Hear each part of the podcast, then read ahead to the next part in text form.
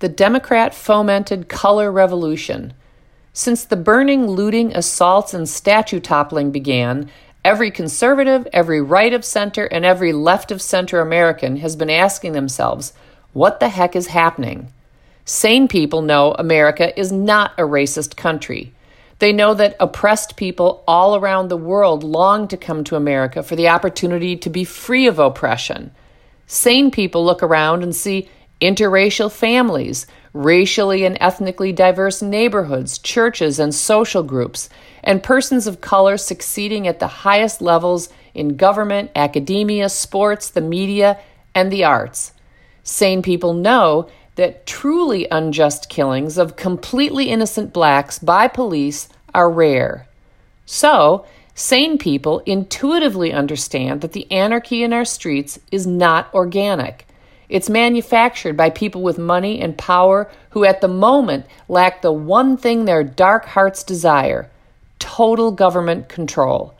This means they need the presidency, the U.S. Senate, and the Supreme Court. Anyone who still believes the empty, deceitful words of leftists who claim to value diversity, tolerance, free speech, and religious liberty is dangerously gullible. Several months now, voices have been crying in the virtual wilderness that we are in the midst of a de facto color revolution. Their voices need to be amplified exponentially and immediately.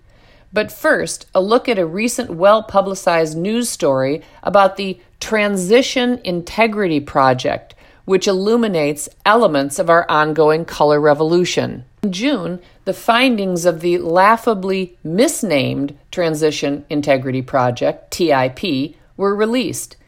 TIP was created to engage in, quote, election crisis scenario planning exercises, end quote. Not surprisingly, in the fertile imaginations of the TIP members, all the crises they anticipate happening will be caused by Trump. TIP's founders are left wing Georgetown University professor and activist Rosa Brooks, a close and longtime associate of George Soros, and Nils Gilman, a good buddy to the Chinese Communist government. George Soros has deep connections to color revolutions, most notably the Orange Revolution in Ukraine. With a straight face and a long wooden nose, Rosa Brooks claims TIP is a bipartisan project.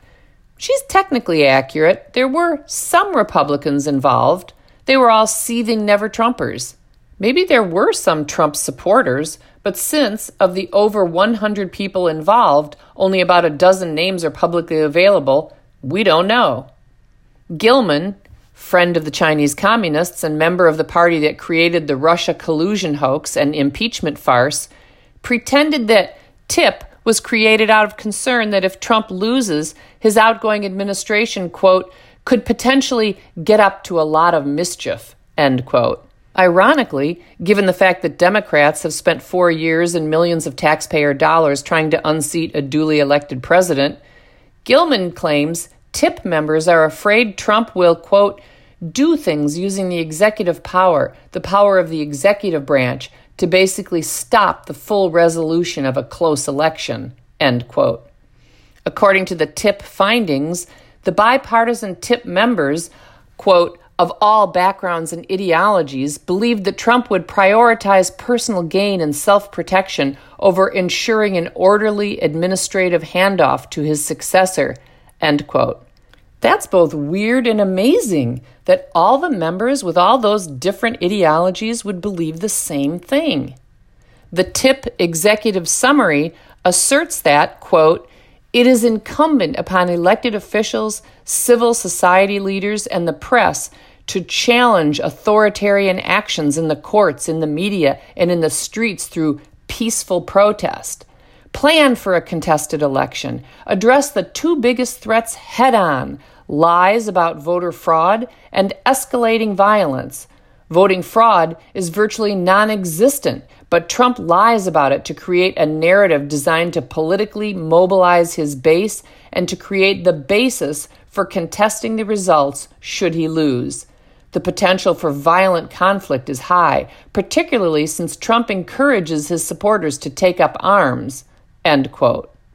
While fomenting a de facto color revolution, these leftists and Trump haters engage in rhetorical jujitsu to impute to Trump their own revolutionary tactics.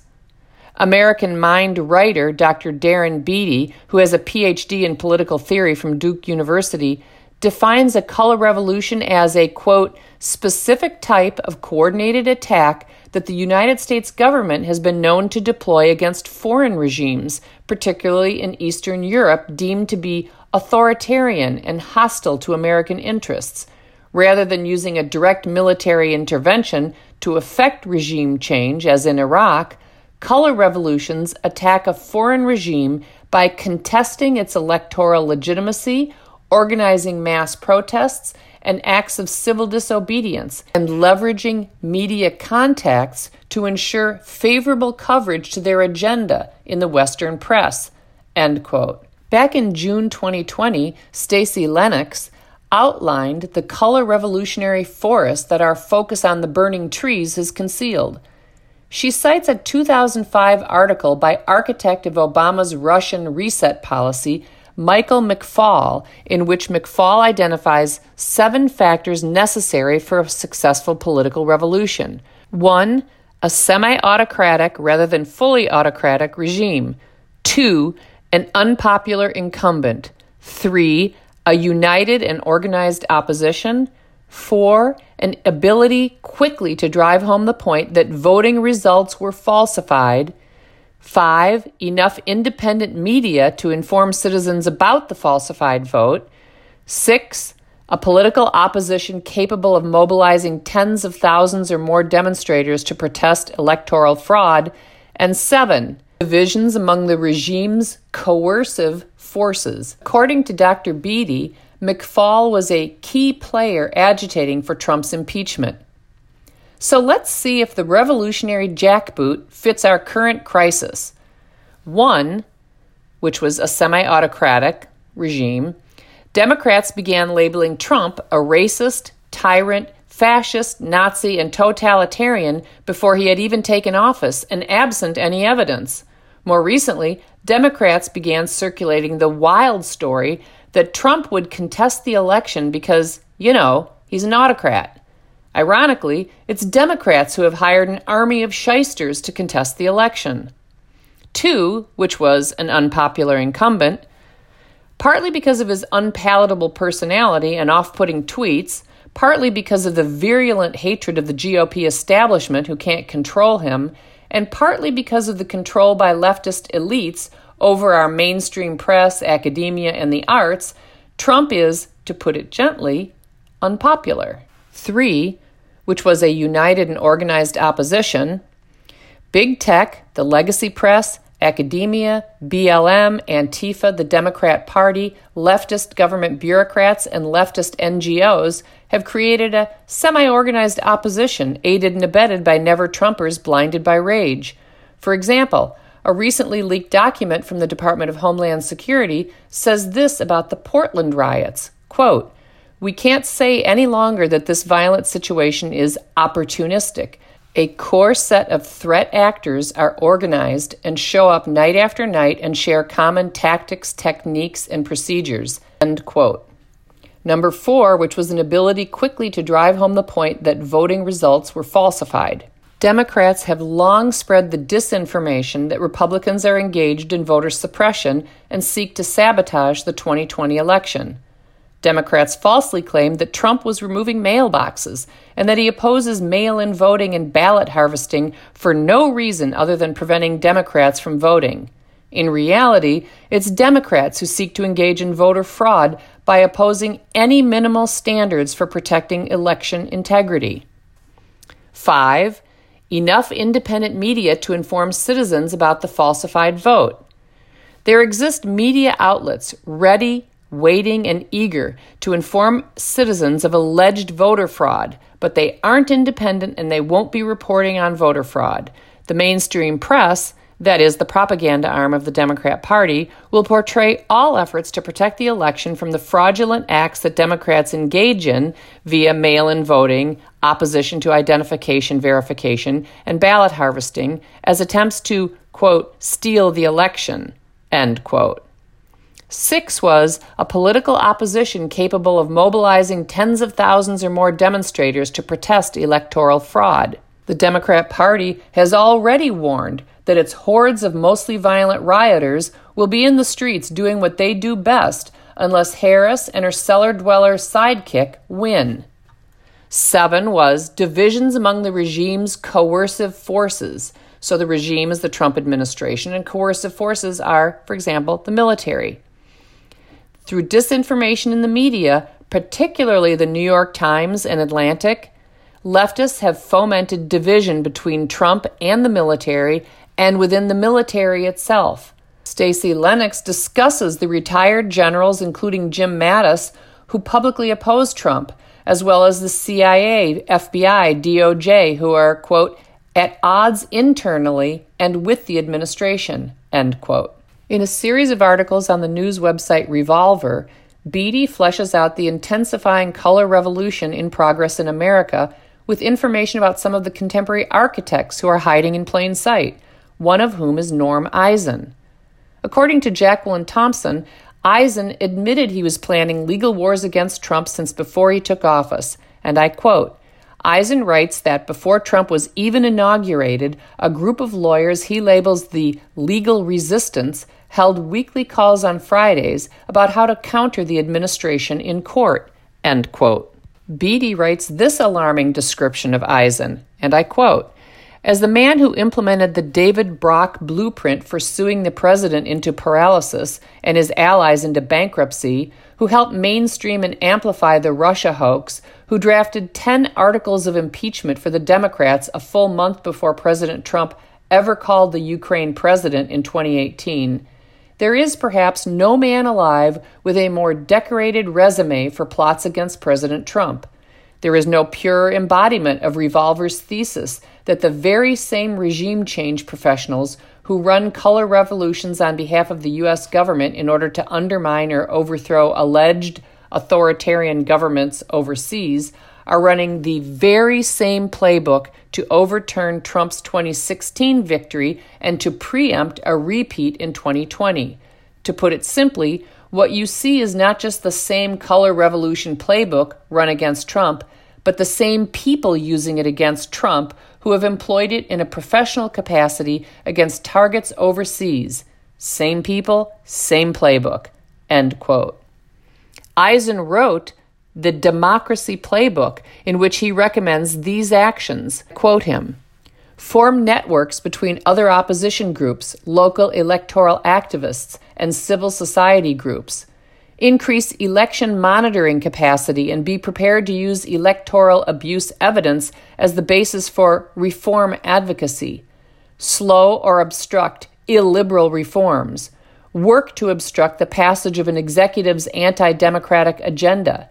Pursue more extreme institutional measures, such as impeachment processes, votes of no confidence, and recall referenda and utilize extra institutional tools, engaging in or encouraging, for example, a protest. End quote. Eisen is practiced at the strategic and tactical arts of creating the very kind of revolution about which Beattie, Lennox, and others are warning is already here in America.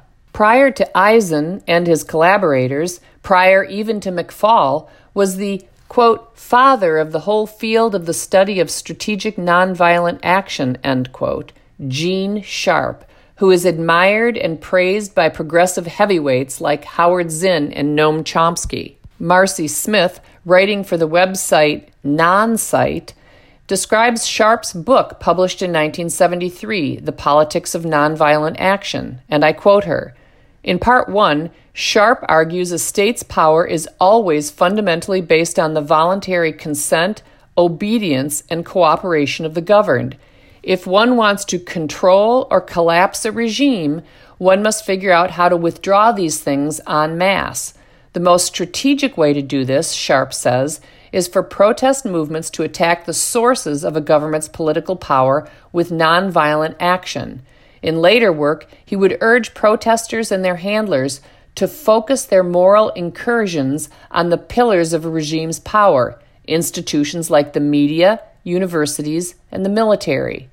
In part two, Sharp details 198 nonviolent actions. This list of protest tactics includes use of symbolic colors, parades, vigils, use of banners, forms of economic non cooperation like boycotts, divestment campaigns, and political non cooperation like refusing to assist law enforcement.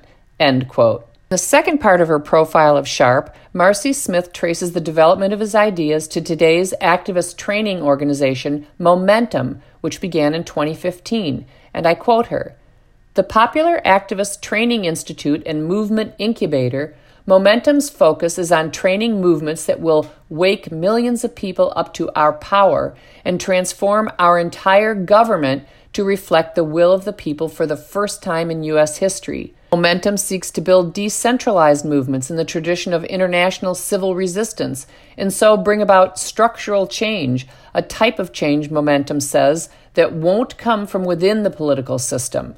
Momentum has trained 1,500 activists in at least 30 states, many of whom have gone on to be at the center of protests that have ricocheted throughout the nation. Some of the activist organizations Momentum has coached include Black Lives Matter. End quote. Smith is not the only leftist who sees the influence of Sharp in today's leftist movements. Two years ago, NBC News executive producer and Sharp documentarian, the leftist Ruaridh Arrow, wrote this for Politico, and I quote Through Occupy Wall Street, the Dakota Access Pipeline protests, the new women's movement, and increasingly constitutional defenses against Trump administration policies, Gene Sharp's work has been a rich resource. End quote. The mayhem we're seeing today is not the work of an organic grassroots movement. It is organized, subsidized, and promoted by dogmatic left wing activists working in the government, academia, think tanks, the mainstream press, and empowerment NGOs.